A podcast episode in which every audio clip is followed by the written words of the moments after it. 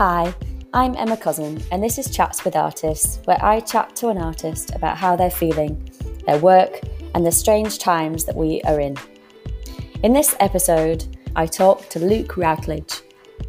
Luke Routledge is primarily a sculptor, though his practice encompasses painting, drawing, illustration, writing, and video making.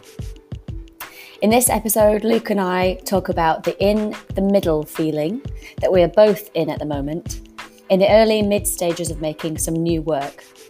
Luke describes his recent exhibition at Eastside Projects, Strange Matter, and we begin to get into his ideas around his constructed universe and what he calls his living collage territory. We talk about conceptual machines, sculpture making itself, modular bodies, and using words in a sculptural format. We talk about Luke's many and tailored materials, his particular colour palette, and his relationship with pseudoscience. We touch on skateboard imagery and cartoons, poetry and stories, and we hear a little of Luke's recent writing from The Horse's Mouth. We get into humour and the kinetic, and we end on new things that Luke is trying to make and how helpful it is to learn new things all the time. Thank you for joining us for Chats with Artists in Lockdown. I'm in a bit of a in a bit of a, a mixture of emotion kind of uh, feeling at the minute because I'm uh, in the middle of like preparing some new work. And is that feeling so? Because I'm in the middle too, and I'm just wondering if it's the same feeling that we're feeling. yeah, it's kind of like um, uh, I'm doing new things, and I'm I'm just not really sure if if they're the right things to be doing. and I, I haven't haven't got long to be doing it either. Um, so it's kind of like a bit of a rush, a bit of a oh this is great, and then what if it's shit? Um, but I think I'll get through it. Yeah. How are you? Yeah, really similar. That's mad. I hadn't anticipated you were going to say that. Um, yeah, really the same. Like, and it's weird because it feels like scratchy going down to the rabbit holes and then thinking this is good, but then also like really thinking, is this terrible? Or, yeah, and also I think it's that question of like once you start something, there's a query for a while like, is it the right, is it the thing you should be doing or should you be doing the thing over there? Do you know what I mean? Yeah, yeah, definitely. That is, that's pretty much just how I'm feeling. um, but I, I think, oh, well, I feel a bit better. We're both in it. Yeah, I'm hoping that maybe the best thing to do is just carry on and just keep going yeah. with it. Oh yeah, yeah, definitely. And I think that's the only way to resolve it anyway. You know, it's like it's um it's a funny conundrum, isn't it? Because you can you can talk yourself out of it so easily and actually the thing to do is just keep going and then you'll change tack if it's not right anyway at some point. Yeah, definitely. I think with all these things like you know all of us are making you're making these new things aren't you so it's kind of mm. an investigation um, and you're kind of uncovering these things. So yeah. you just got to keep keep digging, maybe. it sounds really mystical that as well. I like that. So we're talking abstractly, I guess. It's interesting. Is that feeling also partly to do with where we are in terms of everything going on, though? I wonder as well. I was thinking about that today. Is it also this like forced like um season? You're like, come on, we're in, we're moving forward uh, we're out of lockdown. We're moving next week, what, next week or something. Yeah, it all feels a bit rushed for me anyway, and a bit forced and pushed through. Yeah, uh, physically, and I'm just wondering if you're feeling the same and how it's been. Mm, yeah, I mean, it does feel a bit a bit rushed. This kind of um, coming out of lockdown, but then it's been going on for so long. I kind of feel like something's got to change. Yeah. But maybe the government aren't taking the right approach. But whatever. Um, mm-hmm. yeah, yeah, yeah. It's, it's, similar kind of feeling. Like some, you just got to keep going with these things and yeah. keep yourself safe, which you know, yeah. trying to do the whole time. Yeah, it, it's weird. It's been a weird kind of eighteen months or however long it's been now. Yeah, for sure. I mean, where I came across your work was your show that you had over like in between lockdowns, I guess it was Eastside Project, Strange Matter. Yeah, yeah. So uh, yeah, it did kind of end up happening between like the uh, the first lockdown and then it had to close because of the second lockdown. It was it was just so weird. Like I was in the studio making the work, and then obviously everything was kicking off with coronavirus around Italy, kind of thing, mm. and I could see it coming. And I was just hoping, hoping that it wasn't going to happen and postpone the show, but obviously, you know, it, it did happen. I mean, it ended up giving me more time to make the work, so I was kind of fortunate in that sense. But it was Mm. just absurd and surreal being in my studio, and it was like some Orwellian dystopian weird thing happening on the radio. It was it was just absurd, yeah.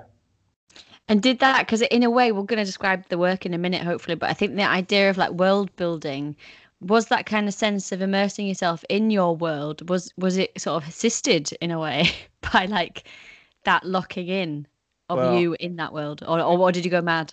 Uh, well, did it work? I mean, I mean, there's elements of that, but I got furloughed, so I was able to just be in my studio and be making the work like the whole time because I only lived a couple of minutes away from the studio. But yeah, I did kind of just get to immerse myself in it and spend a lot more time on the work. So yeah, I mean, it really, it really helped me add elements to it that might not have come through if the show had been back in May 2020 when it was meant to be. Kind of a, an unusual time to be locked Yeah. away in the studio. And Strange Matter, so the title for the show, um, Yeah. did that come out of that idea of it becoming more strange, or was that defined before? Yeah, no, I'd, I'd already chose that title for the show because when I was uh, kind of starting to look into the world building aspect, I was getting into kind of watching videos of quantum physics and uh, string theory and particle physics and stuff like that. As And you do. it- it- yeah, as you, well, it's YouTube, isn't it? Like I, you know, a lot of it is over my head. I don't claim to be an expert, um, Mm. but having this kind of surface understanding of these things, um, then this this video about strange matter just popped up, and I just thought that it fit with the the kind of aesthetics of the work and uh, what I was trying to do, really. Which, with the show, was to to try and create. Um, kind of a first look into this world that I'm creating through the figures that I make. And so, I don't know, quite often, like people will just say to me, oh, oh my God, these things are so weird. Like you, mu- you must see weird things in your head, but it's, it's not like that.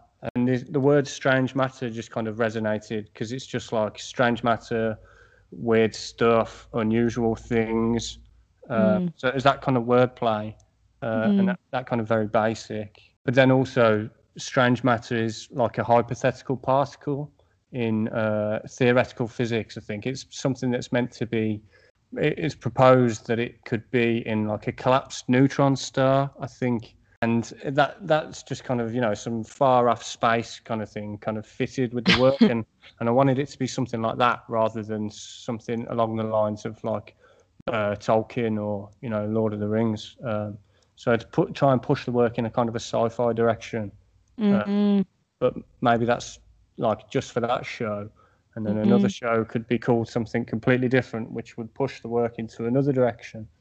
Yeah, another realm. That's Yeah. that's really nice. That, yeah. I mean, I wonder because we've just sort of described it vi- like via other people, via um, you know, sci-fi and Tolkien maybe. But I wonder if Mm. you could just describe what it looked like. Like if we were going to walk into that Strange Matter show, what what would what would we see? And can you just describe it in your own, I guess, your own memory now, but your own knowledge of it and living with it and being with it and making it.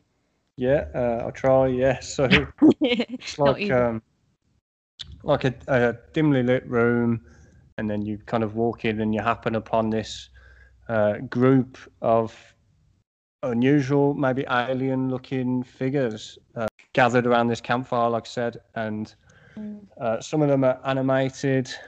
I guess the reason I'm asking you to describe it as well is because I haven't seen the show in the real, in person.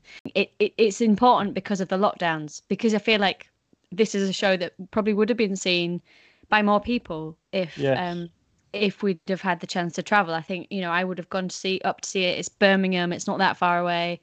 So I'm, that's why I'm asking because I think if we, you know, it's like to try and picture this in some senses is interesting, and to hear your descriptions of it from the horse's mouth, if you like.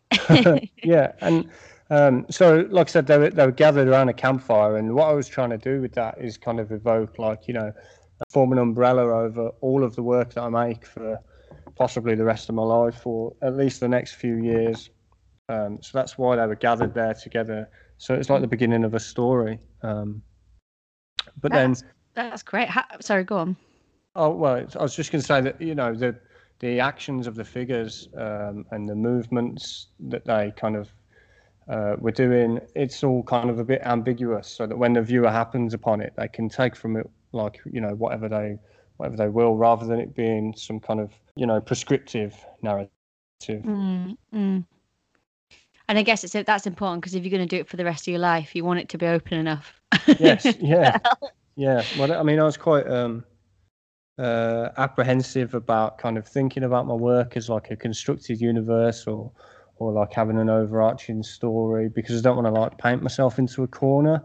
Mm. But then once I got past that kind of uh, apprehension, I think it just opens kind of the door for me to make anything that I want to make and bring in all of these references. Yeah, so that then the work can just be anything that I want it to be, and, and it takes it away from what I was doing before, which is just kind of making art about art. And mm. now it's it allows me to just push push these different ideas and stitch these different things onto the work.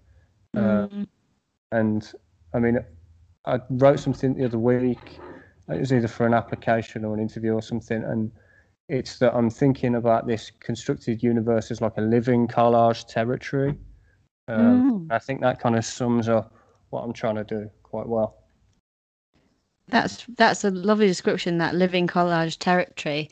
I mean, it makes me think about this idea that if if you can find a world like this, then it, it is a consistently alive, built thing that keeps keeps kind of um, organically adding to itself. I mean, does yeah. it feel like that? Does the things come to you, or do you sit down with it and sort of get into the stories and then things, you know, find things that what like how much is it kind of arriving? Almost like an automatic voice, like a writer might say, or is it more that you're out searching for it and building it? Yeah, it it, it does kind of feel like like it's making itself now. Um, mm. Like it's kind of some conceptual machine, and it's just churning out these things. Uh, autopoietic. Yeah. Is that how you pronounce it? Uh, yeah, yeah. yeah, it's kind of just it's like self-generating, uh, like a living thing, and that, that's why I use that word living. Mm. Um, and yeah, it, I've kind of thought about making sculptures that might illustrate this kind of idea of them just churning them out. Um, and then, kind of before I made the show at Eastside, I was speaking to people about how the the sculptures would be kind of making themselves. Mm-hmm. Um, and I never actually made a sculpture that quite looked like that. But now, as it happens, the sculptures are actually making themselves. Like I'm not having to try and I'm not having to force them they're, they're just kind of you know rolling on to the next one. Mm. There's something really seductive about that, isn't there? It's weird. I was I've literally been thinking about a painting that makes itself. Like if the figures in the paintings could paint the other figures out of paint that they're also made of. Yeah, yeah. It's a bit like the uh, Escher hands kind of thing. Yeah, yeah. Uh, like paradoxical or whatever. Yeah was am I right? I read something that you, you made um, modular body parts um, as a storage solution. Solution. so like yeah. you couldn't store the figure, but you'd like to take the arm off so that it didn't have to be stored to use on another body. Yeah, that's ex- exactly it. I, like I, I used to have a, a studio in Deptford in, in London, and like uh, I just remember that kind of happening when I was there. Um, and I just ended up thinking, oh, I'll make them modular. I couldn't drive at the time. Maybe I had the idea that I'd, you know, carry them there on the tube in bits. Um, but then that kind of stuck with the work. And um, as I carried on making them, each element kind of came off, and it's yeah, modular kind of interchangeable uh, kind of kit of sculptures. And then I mm. suppose that that idea of the the body parts being uh, modular and like you could collage them together. Then that also fits with what I'm saying about the, the collage aspect of building the world. Um, and I, I think of like my whole my whole practice really, my whole process as kind of three dimensional collage. Yeah, it, it was it was useful to be able to take them apart, and then you can store them on top of each other. Because they're human, as I mean, because they're but they're not human because they're actually like automatronic because of this kinetic thing, which we'll talk about. But and obviously they're made of this weird material and the colors are really weird. So there's a lot to unpack there but i think it's interesting that they feel quite human or of the human um in some ways this liveness gives it that feel. But then you kind of undermining that by having this kind of um lack of not like a respect for them but there's no you're taking them apart as if they are machines. Like there's something really curious happening there. Yeah, I mean, it's just kind of a um, a formal thing, but then Mm, yeah, I've I've been making kind of humans or human-like creatures for the last like ten years. Um, but but then to have it so that you can take them apart, you just end up then creating other things completely different out of these bits, um, and it, it just leads you down a down a different avenue. I think someone I was speaking to this show about said it was like cave people, almost like they were like our ancestors um, Yes. that hadn't fully developed, or Yeah. they were, um, and because of that, they were proposing like an alternative way forward into the future. But it also made me think of like sitting on the carpet as a kid. I don't know if you did this, and then they had story time, and Yeah. I'd totally forgotten that was a thing until we started talking about it. I was like, yeah, we did. We did that. Like we sat on the carpet for like an hour, maybe more, and like listened to this teacher read a book. Like it's just incredible, really. Yeah. Um, that it was, you know, that it kind of held attention in that way um, for that long, for that many children of different kind of backgrounds and different ability and capability. Um, do you have memories of that stuff? Is is like what what from childhood feeds in, or is Um, maybe relevant, or I mean, uh, yeah, I can't, I can't really remember that either. Like, I, I remember that it happened, but yeah, not not vividly. Um, But I think th- there's something that I'm doing with these kind of sculptures um, because they're, they're not all looking uh, completely human and like us. Uh, some of them are a bit more cartoony, and Mm, by doing that and kind of removing the completely human element, it's kind of allowing you to tell a story in an easier way, maybe like a like a children's book, an illustrated children's book would. Um, and there, there's definitely that aspect to the work, and um, I, I often see it when children go and look at the work. It's either they'll they'll be really enticed by it, or they'll be quite freaked out. Um, friendly element that I'm trying to push with the work at the minute um, just to remove the kind of I don't want them to look like a Ron Mueck. Um, so, yeah, That's interesting. The Ron Mueck connection. I hadn't thought of that actually, but yeah, they do. They could almost look like um, mummified, or uh, you know, uh, like sci-fi wise, it's making me think of those. Fro- you know, if you froze yourself, but you'd half mold, like gone moldy, and Yeah. then they brought you back to life, and but you were like a bit um infrared or something, like you, you, you know, like toxicity in your body yeah, yeah. because they are the colors are nuts which we can talk about as well but yeah the idea of them being scary is interesting i mean are you ever aware of that when i mean uh, do you find them i mean how do you relate to them? Is it you is it sort of versions of you? How do you relate with them as characters? Um, I mean, I was I was thinking about one of the earlier works that I showed a couple of years ago, and it was a um, a woman kind of sat on the floor, um, and she was making little sculptures herself, and that was just co- Oh, yeah. came from like a phrase that was sat in my sketchbooks or in my drawings or whatever for ages, which was uh, a sculpture of a sculptor making sculptures. Um, came about because then I could have like a, a, a figure and then these kind of other little objects around it. It was kind of a formal um, idea, and that's what drove the work. Um, yeah, so I was thinking about that one, and, and then really that is a portrait of me. Even though there's a woman sat on the floor making these little things, it's exactly kind of what I do. Um, you know, it's I think maybe every work that you make is a self-portrait. I remember the tech, one of the technicians at uni used to come around and say stuff like that to me kind of taking the piss, like, oh, uh, another self-portrait, is it? Um, but but they are, aren't they? I think. I, don't know Well, whether you find that with your paintings, but Yeah, I mean, it's interesting because I'm always sort of resistant to it, I guess, but obviously it is uh, in ways. And I'm, I mean, I'm wondering if it's very specifically bits of your body because obviously it is like a posture and like the awkwardness of sitting on a floor with, you know, you might, your back might be sore or whatever. I'm Yeah. wondering if how much you do sort of use your own body and the feeling. I mean, I guess I'm reflecting there, but I'm just wondering if that's part of it. If you are sort of like measuring and and Yeah. dealing with your own body in order to then handle and and uh, you know fabricate these things. yeah, yeah. I mean, I always just end up measuring the arms and the legs against myself. Like I'll just grab a piece of wood and hold it up and then cut it and then Yeah. bad, badly screw it together. Um, but uh, yeah, it definitely is, and and there's there's like a, a real physical element to making these sculptures as well. Like I try and make them as light as possible, but they're still quite heavy. Um, so it is a kind of it's a kind of full body activity making them.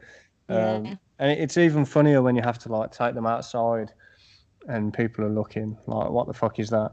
Um, yeah, Do you ever try and explain it or just ignore it? I just just ignore it most of the time, unless they're you know really interested, and then Mm. I might stand there for a minute struggling with this thing, having a quick chat. I bet there's some like amazing information, like videos to be made of that. That's brilliant. yeah, Um, that's so funny. Um, because they are kind of like, although they're human, they are these weird hybrids because of, I say weird because of the color, really. Mm. Um, but before we get onto color, I was just wondering about materiality, and maybe that's both things. But you do use like a whole range of um, material. I mean, one material list is like paper mache, concrete, milliput, car body filler, and silicon. And Yeah. you've had some attempts at making your own air drying clay. And something you just said then about like putting it together with a screw, just like kind of screwing it in quite not shoddily, but you know, without it's not the most important thing about the work. I'm just wondering about that level of like the finish or the polish or the the aesthetic, I guess I'm talking about, um, Yeah. and material. If you just talk about that a little bit. Yeah. I mean, uh, uh, I mean, I, I make the uh, I make the majority of the the bulk of the sculptures myself out of my own air dry clay um, that I've been kind of I've been working on for like the past five or six years probably, um, and it's kind of a recipe that I've developed through watching things on YouTube and Instagram and things like that. Um, But that's I mean, again, that, that's why I say it's like physical because I'm making this stuff myself. Um, I, I could use like Jesmonite or or salt dough or something like that. Um, Mm. But it, I was kind of searching for this material for years. Um, I, wa- I wanted the sculptures to kind of look like uh, they were paintings themselves, maybe that they'd stepped out of a painting Mm. to kind of have this uh, tension between like the figurative element of the body and an abstract kind of painting or whatever the painterly painting that's on the body of them. Um, Mm. And then once once I'd kind of found this material, it was like the right thing, so I just carry on using that. And then um, through through the years, I've kind of added these other materials and came up with this kind of vocabulary and and kind of set of materials. Uh, so yeah, like the silicon and the milliput, but they're they're just things that I've kind of discovered either through like hobbies or jobs. Um, Mm. Like car body filler, that was that was just through a job really, where I was working in a painting department. Um, yeah, so it's just like an a, a cumulative thing, building up this this kind of language of stuff. Mm. And were you so when you say the car the car body filler, you're working in a paint shop for cars? Uh, they they painted anything like uh, kitchen kitchen Ah. cabinets and stuff like that. Yeah. um, and and the odd car. Um, but like, there's one particular type of car body filler that's like a really nice turquoisey green, uh, which is like one of you know one of my favourite colours. Um, Yeah. And that was just discovered through a job that I had years ago, and then I'll just use that occasionally. That's uh, brilliant. But yeah, like the air dry clay is is the the main bulk of the work, um, and I just mix paint into that or pigments into that, so it can be any color that I want really. And then, I mean, maybe it's too much freedom because that's what the work is. It's just every color you can imagine, kind of thing. Mm, and- mm. Like Yeah, somebody's been sick, Like someone that was taught. like someone that's been sick. I don't know. But there's something quite beautiful about vomit. I mean, it mixes all the colours for you, doesn't it? So yeah. um, does. That's brilliant. So what? So my, my ignorance, right? What can air your your own air drying clay do that, like, say, a package bought? Like, why is it important to make your own? Like, at what point Yeah. were you like, this isn't doing the thing? You've sort of touched on it, but I just wondered if, like, what was the beginning of this like frustration, and what can this do that the other thing couldn't do? Um, well, so I mean, the kind of sculptures that I was making just before these, this material kind of came into my use was uh, making sculptures out of plaster and mixing paint with the plaster. Um, Mm. But it's just it's so brittle.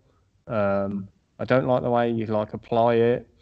Um, and then what else? I mean, you could use something like paper mache or kind of a shop bought air dry clay. But with this stuff that I make, I can like make it to any kind of consistency. Like it could be a paste, or it could be more solid, so that I could sculpt something out of it beforehand. Um, and so you just end up with like a bit more of a freedom of the application. And then Yeah. so you'd mix color into it, but then afterwards I could paint it again if I, if I wanted to. But I try I try not to paint the work after the fact because then it ends up a bit more like illustration. Yeah, because I presume there's a certain a certain level of uncontrollability because it's got to set and dry and shift and Yeah, yeah, and it's constantly like falling off. Um, if I'm trying to like have it on a, you know, like a, a vertical surface, it will just fall off, and then it will hit, you know, the rest of the work, and then it will leave traces, just like I suppose it would in a painting if, if it dripped or whatever. But it's interesting you speak about as a pa- almost like as a painter or, or reference painting. Did you used Yeah. to paint? Was that what you yeah, did? yeah, I Yeah. did before I was making sculptures, and Yeah. and I mean that's what I thought I'd be doing now. Um, Uh-huh. but I, yeah, I definitely have like a, a relationship with painting. Like I think the the colours and and stuff that I was going for in the works, like they've come from like School of London and Hockney and Kitaj and people like that. Mm. Um, I, I do kind of think of myself as I don't know, like a, paint, a painter that makes sculptures. Um, yeah. Yeah. I'm like the opposite. I feel like exactly the opposite. That's genius. Um, because I mean, I don't know if we can. We said it's like vomit, but I just wonder if there's a way to describe some of these colors. Do you have your own names for them, or do you have pigment names? Like how how do you reference them? Some of the pa- some of the palette that you're using. I mean, not really. They're just it's just kind of a a, a pastely pastel palette, um, which originally like the the colours that I was using, I wanted to make maybe a contemporary looking version of some ancient sculptures. Um, and so that was kind of informed by like maybe David Batchelor or someone like that who talks about like petrochemical colours of the, you know, the city around us. Mm-hmm. Um, but then as I'm making the sculptures, they've maybe become a bit like diluted and they've had a bit of white added to them. Mm. Um, yeah, I don't know. This is just like the palette of this world, really, that I'm making. Um, Yeah. I don't name the colours or anything, but that's something interesting to think about. Yeah, I mean, I don't. I guess I'm thinking there's some particular browns that feel like I I don't know that they're very. I mean, ev all the colors are very particular, um, Yeah. in a way that feels. I don't know. I'd love to name them. well, we could do that. Um, now, now infiltrating your world. Um, There's something Yeah. quite sickly about them, I suppose. Um, Yeah, or at least I think of it like that. Like food almost too. Some the, the chocolate ones. Yeah. The like chocolate ones. The brown ones, like um, ice. yeah. Yeah. Cake material or something. Yeah, well, yeah, everybody's uh, like if I post something on Instagram, I'll often get somebody saying, "I can't believe it's not icing" or something like that, and people trying to work out what it is. Um, but I can't give the recipe away. Quite right. The color feels like is that quite a stable thing then? If you think because you said at the beginning there was you like in this middle space. Presumably the color is not part of that. This is quite an established, and it and it can grow. I guess. Yeah, I mean, I think I managed to make it look like a cohesive body of work with the east side things. um, um, but it could completely change the colors. The colors could completely change, um, and I'm kind of I'm adding new materials to this kind of language of materials uh, by making making new things at the minute, um, and their their colors are slightly different. So I suppose it's just going to evolve and change as I keep making more work. And I may end up with a lineup of these sculptures, and they look completely different from one end to the other. Mm, Um, yeah, that's interesting too. Thinking about like um evolution, I guess too. Which bits get dropped off the, you know, left Yeah. on the tube. yeah, yeah, yeah, definitely. Uh, I've just thought about um, kind of framing the work by thinking about this thing called Dunbar's number, which is like the amount of people that uh, a person could know and like maintain a relationship with, um, and that's meant to be about 150. So that's kind of the aim at the minute to make that many. Oh my goodness, really? That's amazing. So Yeah, I might have to get a bit of Arts Council funding to store them now. That's brilliant. So Dunbar's number 150. That is quite ambitious. I mean, Yeah. I was going to say six, but that's a different yeah. six degrees of separation, I guess. When you're thinking about those 150, Mm. I mean, I'm interested in how these characters, I guess, evolve in that sense. Like, are you imagining you're 150 people and then putting them into these characters, or is it completely invented? I mean, I haven't got the brain space to imagine myself as 150 people. Um, it's kind of just inve- invented and uh, yeah, an accumulative thing. So I mean, Mm, it's it's just an idea to do that at the minute, um, yeah. and I'll just have to see where they go. Um, but then you know, there's there's things in the work that aren't quite humans, aren't, aren't and I'm sure it's going to go more in that way. So Mm, yeah, it's yeah. Because you use animals too quite a lot. There's like birds that seem to appear a fair amount. Yeah, yeah. I made a made a little moving bird for the Eastside one and uh, a butterfly, and I'm I'm currently thinking about making a pig. Oh, Uh, no, I love pigs. yeah. It, again, it's just removing that kind of human element, um, but also making it more like a world. And and you know, I, I'm going to add plants to it and everything. It's just describing Mm. every little thing of that world, um, and and kind of using our own our own world and everything around us as a point of departure, Mm. making it into something other. Which I think I think that's pretty much what I do, isn't it? Yeah, I mean, is is that kind of hybridization part of the fish animal human? Is that really like a conscious thing, or because sometimes it feels like the qualities of a fish have been brought into a human, or the idea of a, I don't know, a stump has been brought, like a tree stump has been kind of becomes part of a body, an extension, or do you know what I'm trying to say? Yeah, This kind of yeah. like, I think I think maybe it just comes from looking at like Dali paintings and Hieronymus Bosch for years, um, and it just seemed seems natural really for me to do these things, and maybe like influenced by things like skateboard graphics as well, Mm. like from '90s and everything. Um, Mhm. Yeah, And you watch like chil? Because I feel like children's TV, like in the Night Garden and stuff like that, that's got to be quite like f- fruitful. I mean, it's really weird and not, not always good weird, but yeah. I mean, I, yeah, I love watching cartoons and things like that. Um, Rick and Morty, um, and yeah, older things. Mm. Um, but uh, and I've always done like illustration as well. Um, mm, so yeah, I've been made, made like animations with my girlfriend, um, which were there was some in the Eastside show, and we showed some at South London Gallery. mm, Um, so kind of cartoons are a, a good kind of source of inspiration and things to look at when you're trying to make your own animations, and they're just kind of another avenue to explore this idea of the world building as well. Um, mm, yeah, that's and- true. it can take like I don't know ten times longer than making a sculpture, but then at Oh, least yeah. they don't take up any space and they're just on a hard drive or whatever. Um, but yeah, it's just kind of another another uh, avenue to tell the story, another another way to tell it. Yeah, that's a really good logic there. I like that that it takes ages to make, but it has no storage space to take up. Yeah. The um. So, what did you did you watch cartoons as a kid? Uh, yeah, I mean, I can just remember Rugrats. Now, now you're asking me, the only one I can remember is Rugrats. Yeah, Um, not Ren and Stimpy is Yeah. a weird one. Um, that's my favorite. I have to say. I half think- was like, let's just talk about that the whole podcast. Like, I, th- I think it used to scare me a bit when I was younger. It's kind of a bit surreal and dark.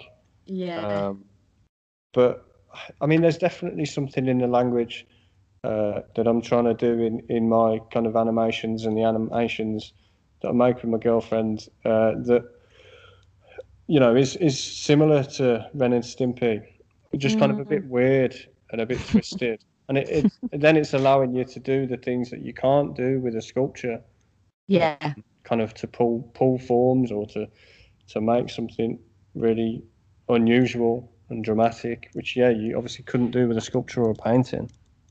Yeah. I think it's like it's like the ultimate exaggeration, isn't it? Like, like um, I'm just trying to remember some of the things that happened in it. But it's you know when someone's blown up and it's like the belly goes to like the biggest point possible so it fills the room and then it explodes just to kind of emphasize the sense of an explosion or something. Yeah. Um, and I think Ren and Stimpy's interesting because they are hybrids, aren't they? They're a cat and a dog. yeah. Well, they're supposed to be, but they're actually like naked humans, which is really creepy. Yeah. It is creepy. It was creepy. yeah. like it. And what about new ones? Can you can you recommend any good ones? Are they like is there I don't know a good Uh, I mean, there's a good cartoon on Netflix a couple of years ago called uh, Over the Garden Wall. oh, Um, that, that's really good if you haven't seen that. Uh, I think Elijah Wood uh, voices one of the characters in it, and that that is you know not. I mean, obviously this cartoon is really good, um, but it's kind of the kind of thing I'm trying to do in my work as well. Tell these kind of little stories, little episodes. Um, yeah, so you should check it out. It's just Mm, weird, that like sounds good. dark, dark little characters and they'll happen upon these little towns and there'll be like a malevolent person there or something like that Mm, um, that sounds yeah. I mean, I, I also love that they're all about these like really colloquial stuff. Like, I mean, thinking about um David Lynch's cartoons, like Dumbland. Yeah don't know if you've seen those.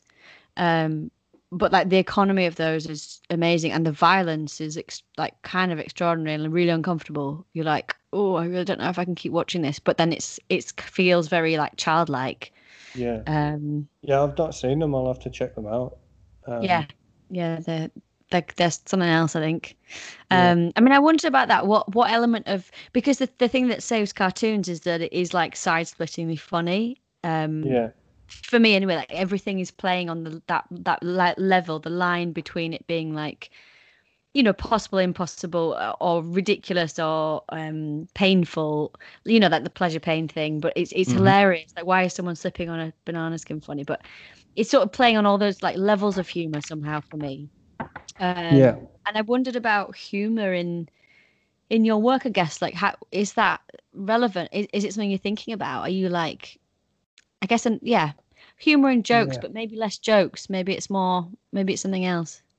Yeah i mean uh, i've always hoped that my work would be a bit funny um, but it's it's hard to like force that onto the work but um, i suppose through making these things that are like creepy creepy kind of childlike characters and just unusual automata. They do become kind of humorous and um, i mean they're either going to be funny or they're going to be extremely creepy and it's like the uncanny valley you know Yeah. where whereabouts do they sit in that uncanny valley? And you know there are some people that uh, might be scared of like mannequins and they're like oh god i can't come and look at these work this work um, but yeah i think there there is just something inherently funny about these things and i suppose with the automata aspect the kind of self-moving aspect of them they're kind of again they're just they're creepy but then you can watch them and maybe be fascinated by them and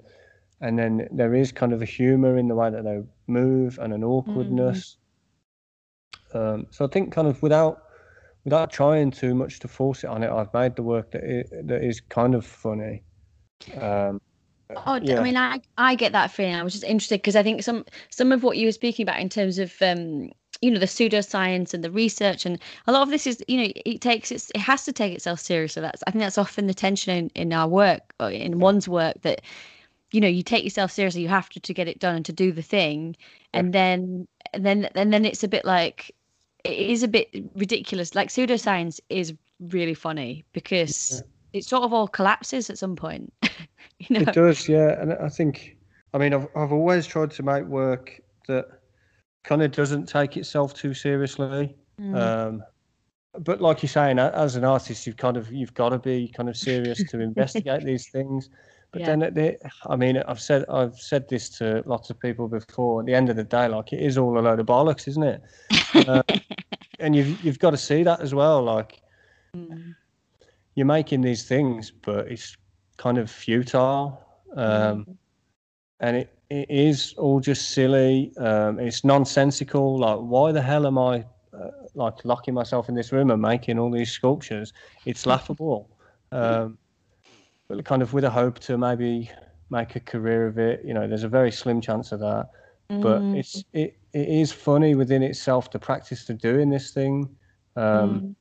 And and to try and take yourself seriously, it's it's difficult. Um, yeah, um, and, and I, think these kind of ridiculous stories as well play into it. Like I'll I'll mention about pseudoscience, but it it just makes me think of stories, kind of um, maybe that some some of my family members might talk about. Um, kind of, you know, they'll believe in in kind of weird angels or gods or Mhm. or un- unusual stories like that, and that's kind of been around me kind of as I'm growing up, um, and maybe that's kind of feeding into this kind of world building element, um, and why I'm creating this kind of other land or, or other verse, alter verse, because I've had kind of people that that believe that like the the mountains in foreign countries are made by the backs of giants or a dragon, weird weird things like that. So. Oh, that's interesting. And are these? is that like a genuine, like a almost like a spiritual belief? Like Yeah. how? Yeah, spiritual belief, definitely. Um, and yeah, that's definitely fed into the work. Um, and then I'll I'll end up looking up these things and and using them again as like a point of departure to build kind of my own narrative or build these build this world around. Mm, that's it. That's really interesting. And and were these things passed down? Because it's interesting. You we started off talking about how stories are started and passed down, and how we, you know, how it all begins. The story of like whatever the beginning was.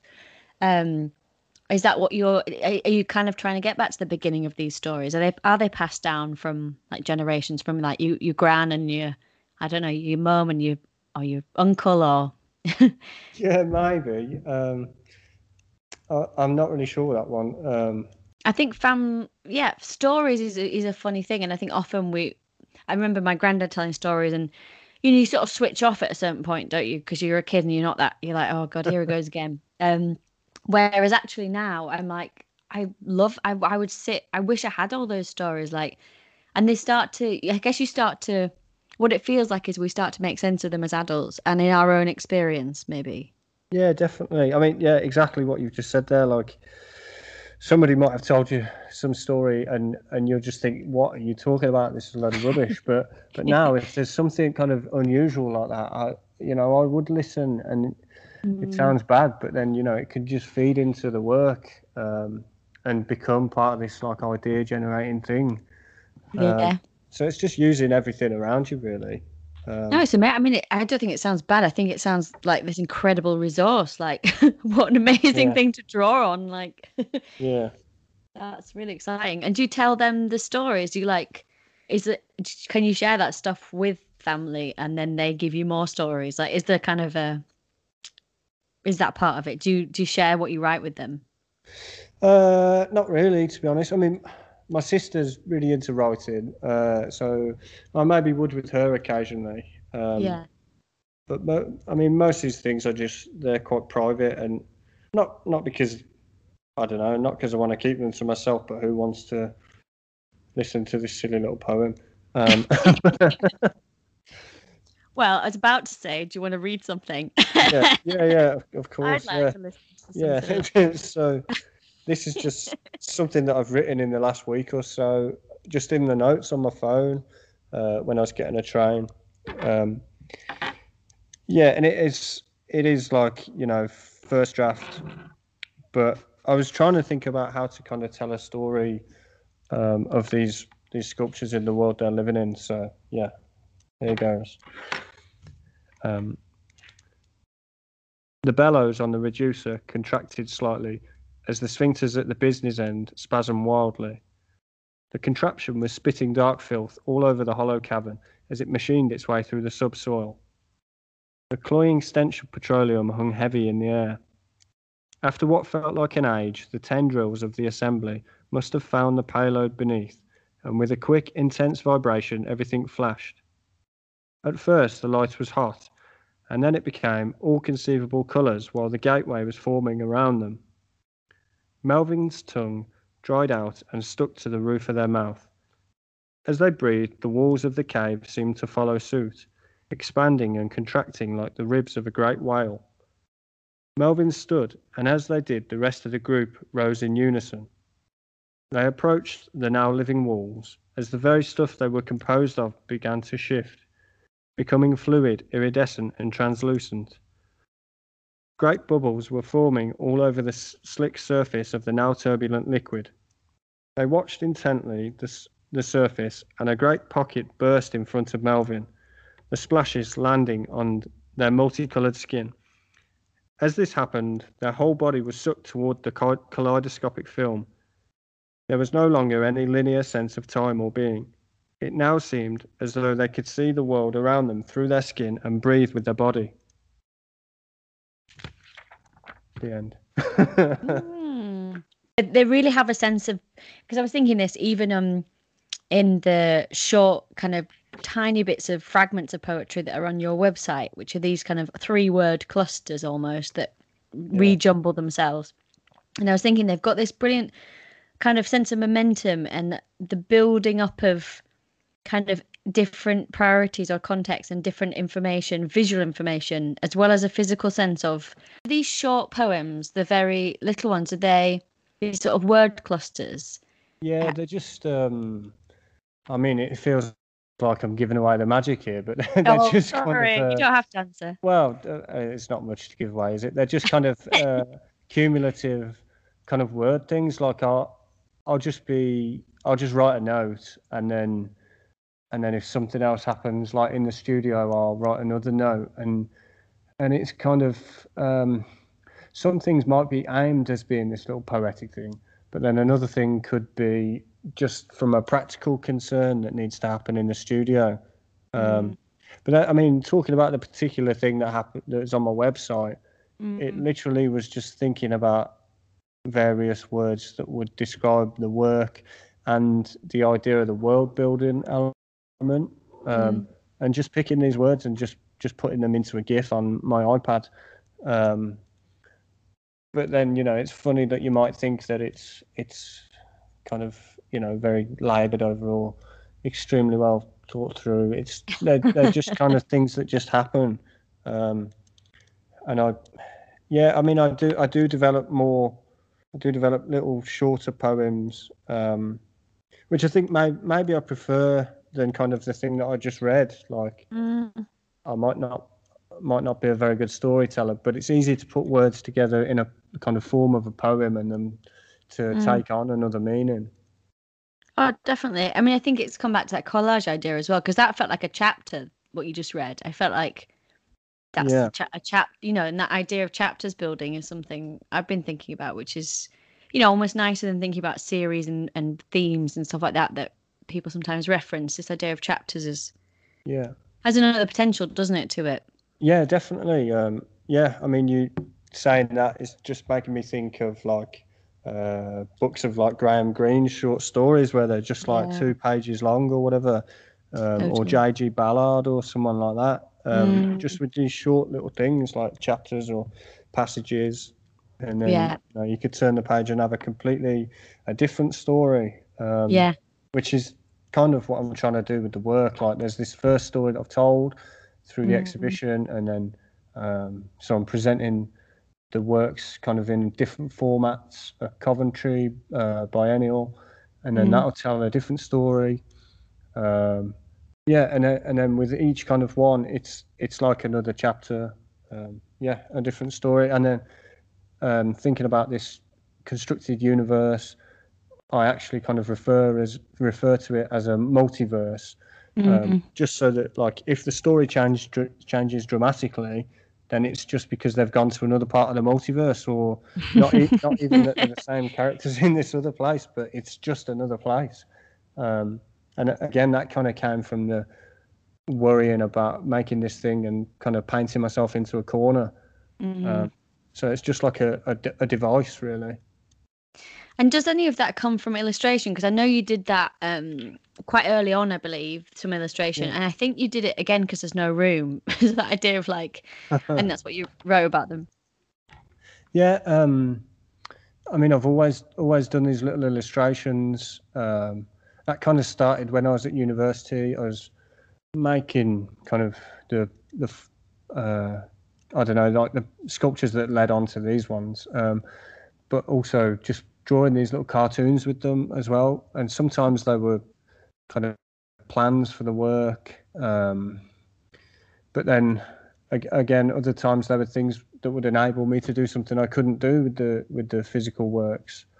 Mm. Um, I mean, I almost changed to illustration when I was at university, um, but I'm I'm glad that I didn't really because I'd have never made all these things that I'm making now. well, both in a way. I mean, the illustrations. It's worth saying they are really like kind of extraordinary. There, I can see why you attempted to change because you you are an illustrator as well. Like you have that gift, um, and the the language comes together with that. And I think there's something about maybe bringing cartoon, but this idea of like the irreverence of an illustration. Thinking of people like Tomi Ungerer. Yeah. Do you know his work? Yes. Yeah. Um, and that you know, it's like a space where rules can be broken with a bit of a laugh. Like it's never it's never like a serious offense somehow. Like they get away with a lot i think is what i'm trying to say. Um so i like i think there was a funny misunderstanding when i read there was no room. I thought it meant no room to like get away with stuff as well. And if there's something really great about thinking about that as this like um the the the grounding bit where you kind of started to break down some of these rules and invent these new rules in this world yeah um yeah, I mean, uh, the drawing often helps me to to think about the world as well. Um, mm. Yeah, and it it does just allow another another space to you for you to explore these things. And when you say drawing, are you drawing? Like, do you have a go-to? I don't know, material, size. Are you like doodling all the time? How does that start to creep in or become part of things? Because the diagrammatic is definitely there as well with some of these. Yeah, I think the the diagrammatic kind of thing has come about um, through thinking of the the sculptures as existing in their own space. Sorry, I keep going brain dead. it's quite, um, I quite like it. It like I feel like I'm talking to one of your sculptures. Yeah. Because you they've got that kinetic energy, and then you like look to the other way, and then your eyes come back to me, and then you can do it. We can do it again. yeah, it's great. I mean, as soon as you make these kind of sculptures, you just end up you know, it's a bit like Scooby Doo, isn't it? You think you're mm-hmm. looking at this portrait on the wall, thinking maybe that its eyes are following you, and you, make, you make make a sculpture, and it's just like, is it looking at you while you're walking around the room? It'd be great if it would, um, and that that's kind of where it came from. Um, but I mean, really, the the first one that I wanted to make was like the first moving thing that I did make, which was just a head moving up and so, up and down inside a form.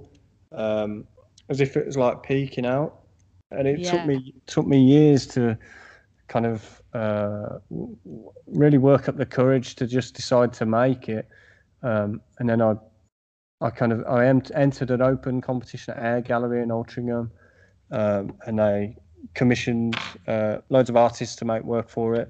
So I just decided, right, I'm gonna I'm gonna throw the money at it this time, and I'll make this thing, and I'll bloody make it move. Um, and so I spent like six months ordering the wrong parts and just watching YouTube videos, and then eventually did it. But I think it really changed the way that I thought about my sculptures. It it took them from just being maybe an illustration brought into 3D, brought into the physical world, and and made made me start thinking about this world building element and everything, and that they're living because just by having this kind of crude imitation of human movement they were becoming something else and something more. Mm. Um, so then I yeah I learned how to do that first one, and that that was using Arduino's um, little micro chip controller computer things that you tell mm. you code them and tell them what to do. And then after I made that one, I was part of a crit club at Eastside. Um, and I just thought, okay, well, I've made that first one. I've I've got to make one even better um, and, and, see what people think of it. Um, and then I, I made uh, figure a, a, figure that was sat uh, holding a newspaper and it had a screen in its back as well. And that, that was kind of an idea I'd wanted to do for years. Mm-hmm. It's just like throwing the kitchen sink at it, really, and just trying to make these things that I'd had in sketchbooks for years and years. Um, and yeah, I had to like again just learn off YouTube how to do all these things. Um, Mm. and that that first one, that again, it had kind of a bit of humor in it because it was just looking from side to side. Um, it was holding a newspaper.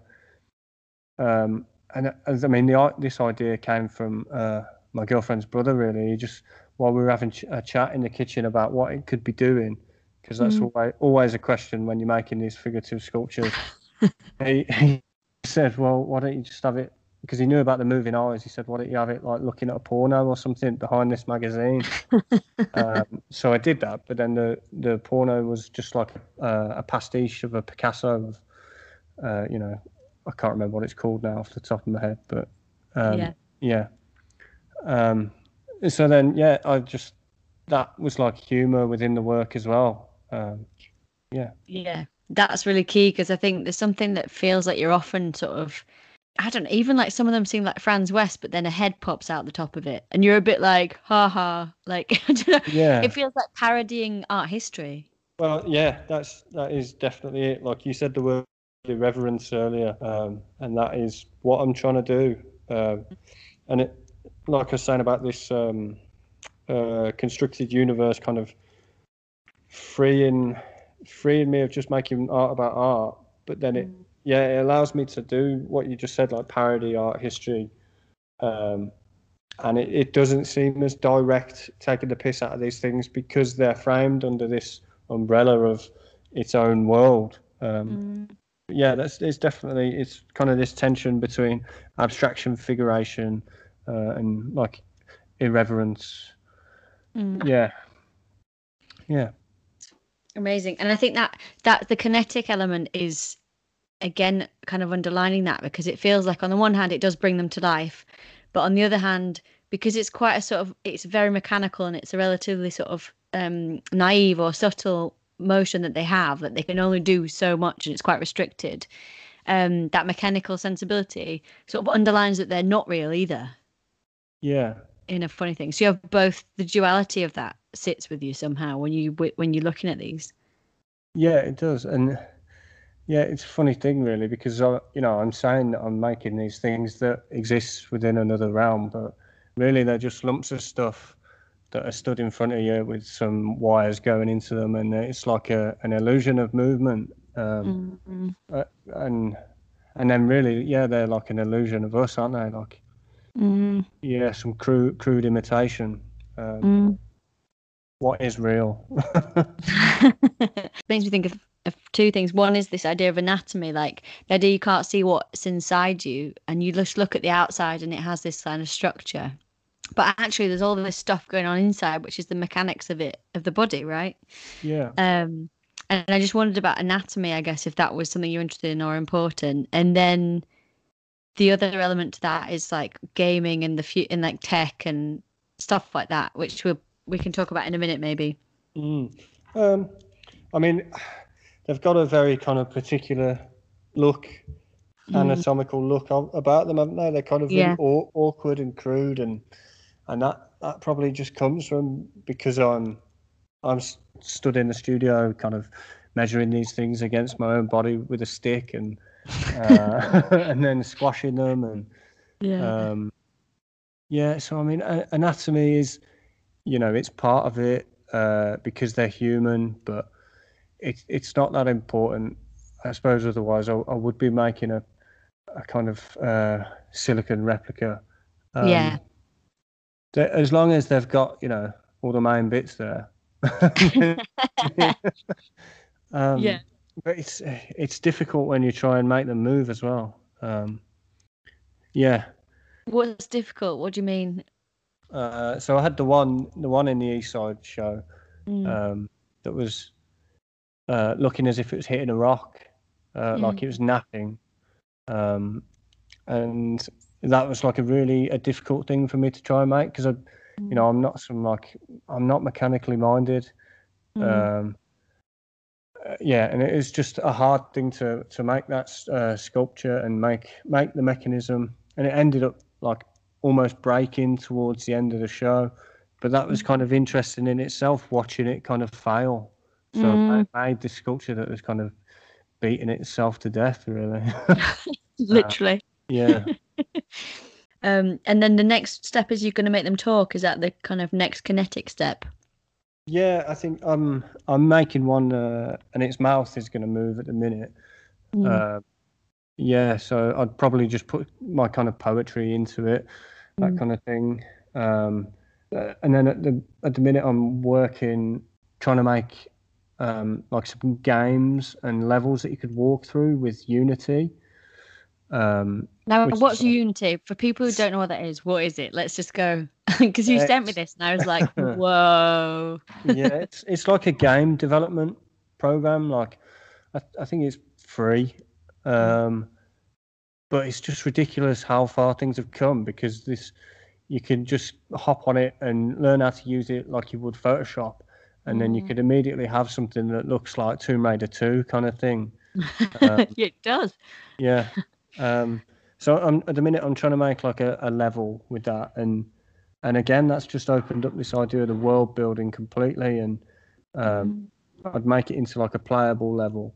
But then at, at the same time, you know, like I might just make one that's like a car game but exists Mm. within my constructed universe, uh, just so that people could just go on it on my website and play it. Um, and then, uh, I mean, I- I've only just got the things to try and do it, but I was going to try and make like an augmented reality app of these things as well. So you've got like the sculptures that would be in front of you, and then get your phone out and like scan something, and then turn to the side, and there'd be a load more of the sculptures, but in AR.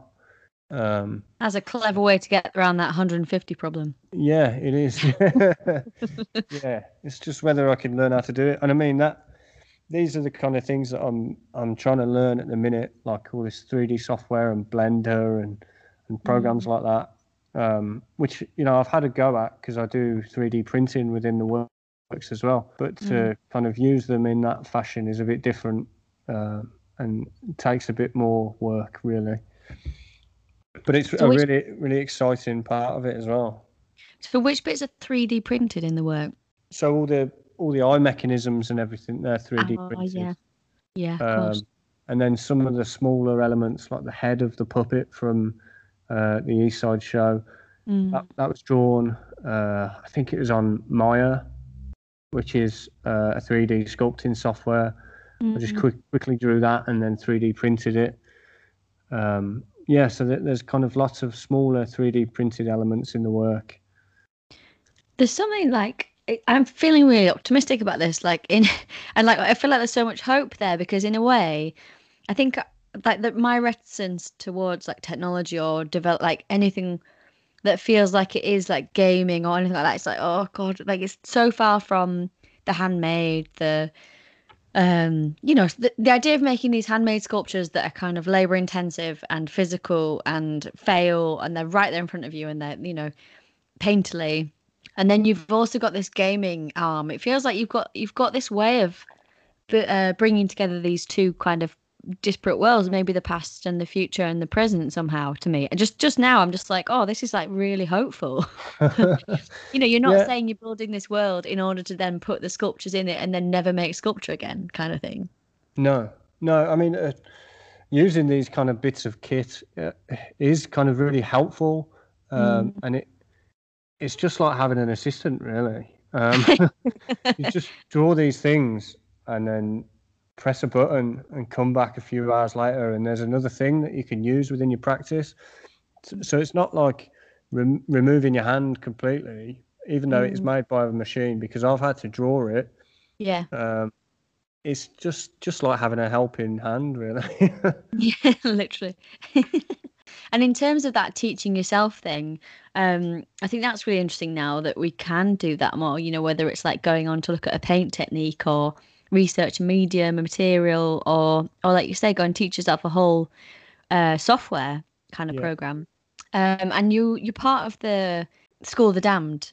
yeah, yeah, Yeah. I'm part, part of School of the Damned. Um, yeah, it was it's just so unfortunate because of um of COVID and everything that happened. Like I Mhm. I met with them all again. It was at Air Gallery in Altrincham, um, and then pretty much soon after that, like COVID hit, and so we couldn't meet up. Um, Mhm. and I, I found it really difficult to kind of keep up with them all even though I knew knew some of them beforehand. Um, But was just really hard to kind of maintain these relationships with this cohort of people.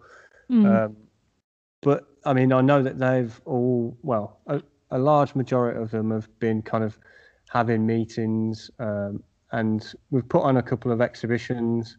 Mm. Um, and I have, have met with them on, on Zoom or whatever a couple of times. Um, but yeah, it's just it's a really a really difficult thing personally for me to kind of Yeah. continue.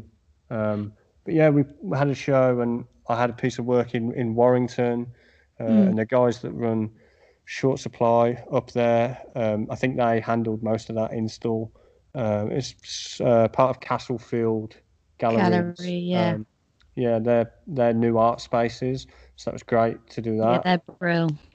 Um, and then I just drove to London the other week and, and met some of them, uh, and we had a little show at a function suite. Uh, so that was really good. That's just by the Stratford Centre. That's Uh, right. I know. I did try and get there. Yeah, it was it was really good. I, Yeah. I literally just drove down, helped them a bit with the install, uh, helped them tidy up, and then sat and had a non-alcoholic beer or two, and then drove back. Um, but it was great to see them again, and it was kind of like nothing had happened. yeah. Um, uh, uh, but it, it kind of, I think it's left the school in a weird place, and a lot of people feeling like they're in a weird place because how long is it meant to go on for? Because obviously we had a Mm. year out kind of thing. Mm. Um, yeah, it, it just it sucks that that happened. yeah. you know, I, because it's worth explaining a bit like for anyone who doesn't know that it's a self-organizing sort of self-organized art school in a sense isn't it yeah, it's meant to be like a reaction to the uh, rise in university fees and everything, yeah uh, which I, yeah, I definitely don't agree with. mm. Um, but it, I mean, I wanted to be part of it so that we could like run workshops and put on Mm. exhibitions and meet people all around the different coun- uh, around the country. But Yeah. it just made it so difficult with COVID. I mean, impossible completely, really. Uh, Mm. yeah, but maybe it'll kick off again now. I mean, it does feel like it has a has this kind of uh, momentum of its own. Sometimes, well, it, it obviously this is prior to COVID, but that idea that it was a very well organized, self organized, you know, yeah. I think the I think the guys that have been you know that pushed for the uh, function suite exhibition and Mm. uh, that kind of small group of them, they've they've been doing it for months really, and so they you know they will continue it. yeah. Uh, yeah. But you were also juggling like a full time job, I think, as well. You're are you a tech? Yeah, I'm a I'm Yeah. a art technician. Um, yeah, and I, I assist illustration and fine art courses. So it, I mean, it Mm. works with my work. Um, yeah, yeah, it's really hard to try and maintain this practice as an artist yeah, and a full time job. Um, yeah, yeah, and some sometimes it can get really difficult, and that's why it was great, really, to be Mhm. furloughed, even though Mm, you know everything that was going on was absolutely rubbish.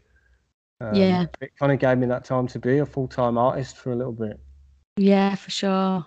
Yeah, and to make that brilliant show, and I guess with the, um, you know, Eastside Projects commission, it gave it focus maybe too. It did, yeah, yeah, Yeah. and uh, I just you know I want to have the time and space to make another one or a few more Mm. now. Those 150, they're going to happen. yeah, they are going to happen. Yeah.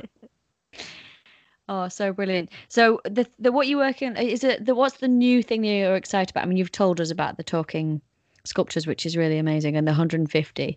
Is there a new material? Is there some a new drawing, a new a new plan? It feels like to me like you're working on so many things. What's what's the thing that's like forefront of your brain? Uh, at the minute, I'm trying to make like a flooring material. Um, so like I had the bark all over the floor at Eastside. Oh yeah, I'm trying to make my own um, out of Mm. paper. Uh, so that's kind of the material that I'm using loads at the minute. And then, uh, but I'm also trying to make other parts of uh, terrains. So I've made a load of tiles and I'm laser cutting into them to make them look part of my world. Mm. Um, so there's that. And then at, the yeah, sa- at the same time, I've uh, been making things out of clay um, and learning how to fire them and glaze them. Um, and again, these objects are kind of you know things that these sculptures have made, or Mhm. they're or they're just like domestic objects from this world. So there's that, and then at the same time as those, there's yeah the 3D elements and trying to do that and create some kind of platform that can contain this constructed universe. I just can't wait to see it all. I feel like you, this invention of this world, obviously, it's it's liberated something, which is like now the stopper's out, you're off. Yeah, yeah, it has. It, it's really kind of uh, flicked a switch within my practice. Um, So and that, that's been helped by kind of these digital processes as well and yeah yeah just thinking about all these all these different processes under the umbrella of a, a constructed world yeah, yeah. it's just So exciting. wondering where it's going to go now Amazing. Well, thanks so much. I've got to end. So I always end by asking just two questions. I'm just going to ask you the first one, which is if you can suggest something that's been helpful for you uh, during this period, being the last um, year and a bit, but maybe as we come out of this kind of lockdown, what's useful to you thinking about like moving forward? And I know you've said that you've got, you've got, you know, presumably not furloughed now. So No. yeah, what what you um what you might suggest that's been helpful um i mean it was really helpful for me to have uh you know a, a studio really I, I don't think i could have got through it all if i wasn't focusing on my practice um Mm.